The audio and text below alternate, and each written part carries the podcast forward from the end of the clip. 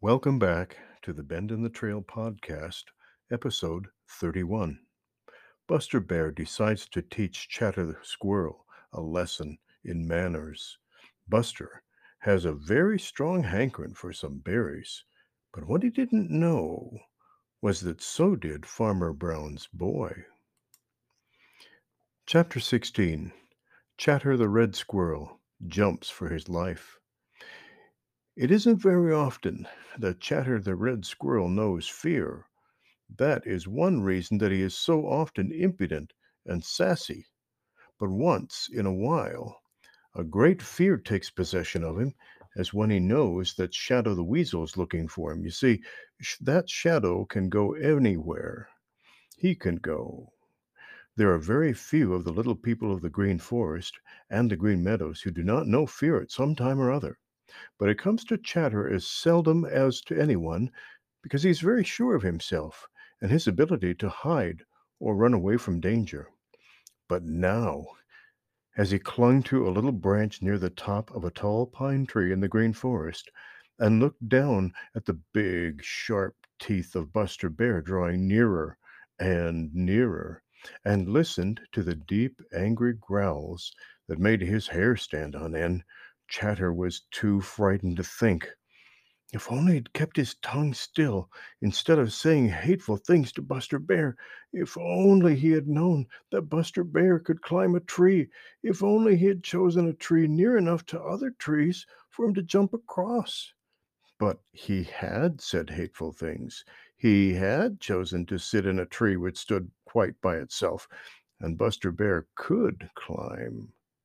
Chatter was in the worst kind of trouble, and there was no one to blame but himself. That's usually the case with those who get into trouble. Nearer and nearer came Buster Bear, and deeper and angrier his voice sounded. Chatter gave a little frightened gasp and looked this way and looked that way. What should he do? What could he do? The ground seemed a terrible distance below, if only he had wings like Sammy Jay, but he didn't. Grrr, growled Buster Bear. I'll teach you manners. I'll teach you to treat your betters with respect. I'll swallow you whole. That's what I'll do. Grrr. Oh, cried Chatter. Grrr, I'll eat you all up to the last hair on your tail, growled Buster scrambling a little nearer. Oh, cried Chatter, and ran out to the very tip of the little branch to which he'd been clinging. Now, if Chatter had only known it, Buster Bear couldn't reach him way up there because the tree was too small at the top for such a big fellow as Buster. But Chatter didn't think of that. He gave one more frightened look down at those big teeth, then he shut his eyes and jumped, jumped straight out for the faraway ground. It was a long, long, long way down to the ground, and it certainly looked as if such a little fellow as Chatter must be killed. But Chatter had learned from Old Mother Nature that she'd given him certain things to help him at just such times, and one of them is the power to spread himself very flat. He did it now, he spread his arms and legs out just as far as he could, and that kept him from falling as fast and as hard as he otherwise would have done, because being spread out so flat that way, the air held him up a little. And then there was his tail, that funny little tail he's so fond of jerking when he scolds. This helped him too. It helped him keep his balance and keep from turning over and over. Down, down, down he sailed and landed on his feet. Of course, he hit the ground pretty hard, and just for a second he quite lost his breath. But it was only for a second, and then he was scurrying off as fast as a frightened squirrel could. Buster Bear watched him and grinned. I didn't catch him that time, he growled, but I guess I gave him a good fright and taught him a lesson. Chapter 17 Buster Bear goes berrying. Buster Bear's a great hand to talk to himself when he thinks no one is around to overhear. It's a habit. However, it isn't a bad habit unless it's carried too far. Any habit becomes bad if it's carried too far. Suppose you had a secret, a real secret, something that nobody else knew and that you didn't want anybody else to know. And suppose you had the habit of talking to yourself. You might, without thinking, you know, tell the secret out loud to yourself, and someone might just happen to overhear. And then there wouldn't be any secret. That's the way that a habit which isn't a bad in itself can become bad when it's carried too far. Now, Buster Bear had lived by himself in the Great Woods so long that this habit of talking to himself had grown and grown. He did it just to keep from being lonesome. Of course, when he came down to the Green Forest to live, he brought all his habits with him. Well, that's one thing about habits. You always take them with you wherever you go. So Buster brought this habit of talking to himself down to the Green Forest, where he had many more neighbors than he had in the Great Woods. Let me see, let me see. What is there to tempt my appetite? said Buster in his deep, grumbly, rumbly voice. I find my appetite isn't what it ought to be. I need a change. Yes, sir, I need a change. There's something I ought to have at this time of year and I haven't got it. There's something that I used to have and don't have now. Hmm.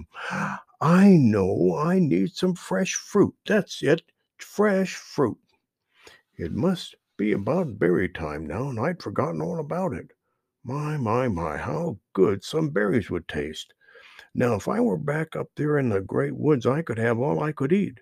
Mmm, makes my mouth water just to think of it. There ought to be some up in the old pasture. There ought to be a lot of them up there. If I wasn't afraid that someone would see me, oh, I'd go up there. Buster sighed. Then he sighed again.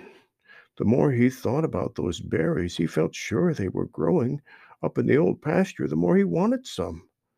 It seemed to him that never in all his life had he wanted berries as he did now. He wandered about uneasily. He was hungry hungry for berries and nothing else. By and by, he began talking to himself again. If I wasn't afraid of being seen, I'd go up to the old pasture this very minute. Seems as if I could taste those berries. He licked his lips hungrily as he spoke. Then his face brightened. I know what I'll do. I'll go up there at the very first peep of day tomorrow I can eat all I want and get back to the Green Forest before there's any danger that Farmer Brown's boy or anyone else I'm afraid of will see me. Well, that's just what I'll do. I wish tomorrow morning would hurry up and come. Now, though Buster didn't know it, someone had been listening, and that someone was none other than Sammy Jay. When at last Buster lay down for a nap, Sammy flew away, chuckling to himself. Why, I believe I'll visit the old pasture tomorrow morning myself, thought he. I have an idea that something interesting may happen if Buster doesn't change his mind.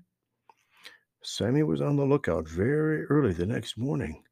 The first jolly little sunbeams had only reached the Green Meadows and had not yet started to creep into the Green Forest when he saw a big, dark form steal out of the Green Forest where it joins the old pasture. It moved very swiftly and silently, as if in a hurry. Sammy knew who it was. It was Buster Bear, and he was going berrying. Sammy waited a little until he could see better, and then he too started for the old pasture.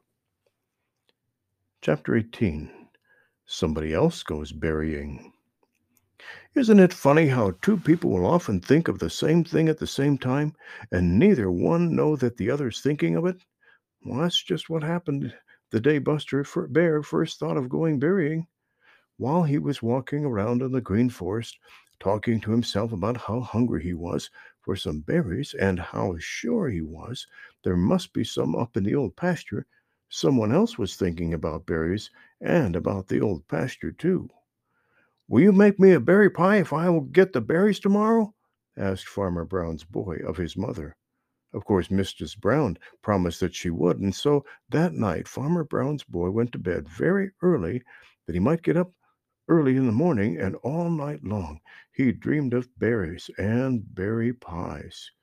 He was awake even before jolly round red Mr. Sun thought it was time to get up, and he was all ready to start for the old pasture when the first jolly little sunbeams came dancing across the green meadows. He carried a big tin pail, and in the bottom of it, wrapped up in a piece of paper, was a lunch, for he meant to stay until he filled that pail if it took all day. Now, the old pasture is very large. It lies at the foot of the big mountain and even extends a little way up on the big mountain.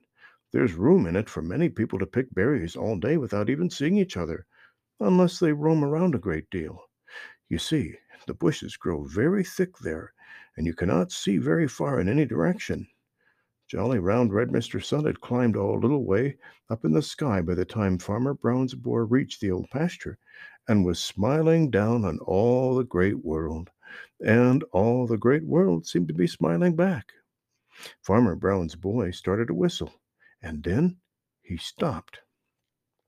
If I whistle, thought he, everybody will know just where I am and will keep out of sight, and I'll never get acquainted with folks if they keep out of sight. You see, Farmer Brown's boy was just beginning to understand something that Peter Rabbit and the other little people of the Green Meadows and the Green Forest learned almost as soon as they learned to walk that if you don't want to be seen, you mustn't be heard.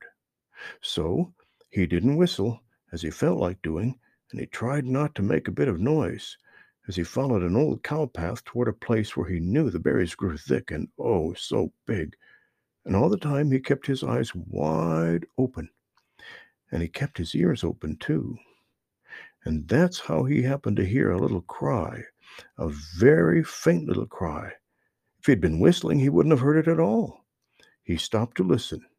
He had he never had heard a cry just like it before. At first, he couldn't make out just what it was or where it came from. But one thing he was sure of, and that was it was a cry of fright. He stood perfectly still and listened with all his might. There it was again, Help! Help! Help! And it was very faint, sounded terribly frightened. He waited a minute or two, but heard nothing more. Then he put down his pail and began a hurried look here and there and everywhere. He was sure it had come from somewhere on the ground. So he peered behind bushes and peeped behind logs and stones, and then just as he was about to give up hope of finding where it came from, he went around a little turn in the old cow path, and there, right in front of him, was little Mr. Garter Snake. And what do you think he was doing? Well, I hate to tell you, but he was trying to swallow one of the children of Sticky Toes the Tree Toad. Of course, Farmer Brown's boy didn't let him. He made little Mr. Gartersnake set Master Sticky Toes free and held Mr. Gartersnake until Master Sticky Toes was safely out of reach. I hope you've enjoyed today's episode. Join me again next time when Buster gets more than he bargained for and Farmer Brown's boy decides to pick berries another day. Until then, happy trails.